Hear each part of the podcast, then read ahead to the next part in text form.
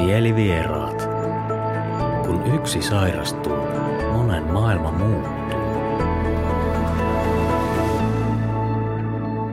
Tervetuloa kuuntelemaan mielenterveysomaiset Pirkanmaa Finfami ryn Mielivieraat podcastia.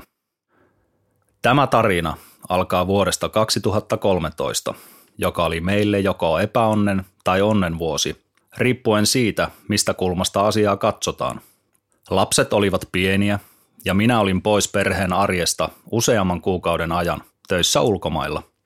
Lisäksi sain diagnoosin somaattisesta perussairaudesta. Puolisoni kipuili oman suorittamisensa kanssa ja hän romahti viimein todettuaan minulle, nyt sinä voit ottaa kopin perheen asioista. Diagnoosina vaikea masennus ja akuutin tilanteen hoitona kuukauden päivät psykiatrisessa sairaalassa – vaikka kaikki merkit olivatkin näin jälkikäteen ajateltuna ilmassa, tuli tilanne silloin kuitenkin minulle täytenä yllätyksenä. Puolison sairastuminen aiheutti monenlaisia ajatuksia ja myös konkreettisia muutoksia. Teemme pahimmassa vaiheessa tietoisia päätöksiä siitä, että jatkamme yhdessä ja ainakin yritämme olla mahdollisimman rehellisiä myös muille.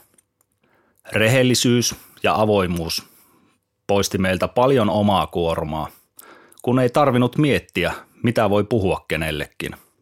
Puhuminen muille helpotti omaa oloa, mutta usein huomasimme myös lohduttavamme kuulijaa. Mielenterveyden asioista ei edelleenkään taideta puhua tarpeeksi.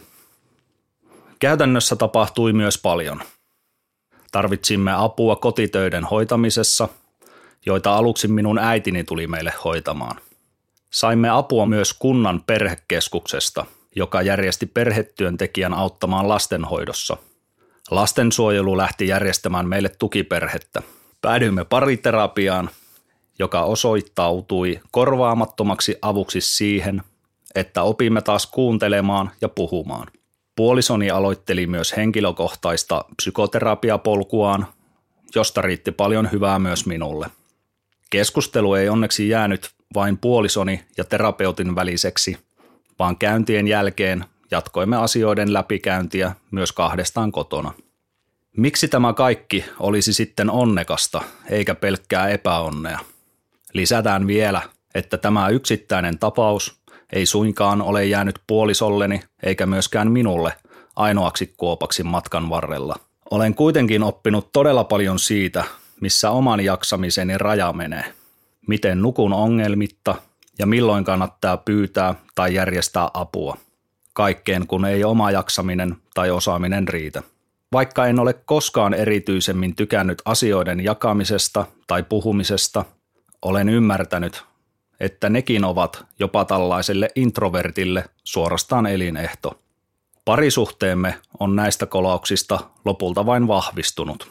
Kuten jo mainitsin, pahimpien kriisien aikana olemme kumpikin tehneet tietoisen päätöksen jatkaa yhdessä.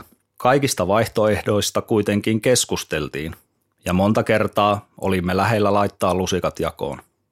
Tunteet ovat onneksi palanneet pikkuhiljaa, ja nyt uskallan väittää, että kummallakin on hyvä ja turvallinen olla yhdessä. Finfamilta olemme saaneet kumpikin paljon, niin yhdessä kuin erikseen. On hienoa huomata, kuinka oman tarinan kertominen ja muokkaaminen uudestaan ja uudestaan tuo vielä pitkän ajan jälkeenkin uusia oivalluksia mieleen.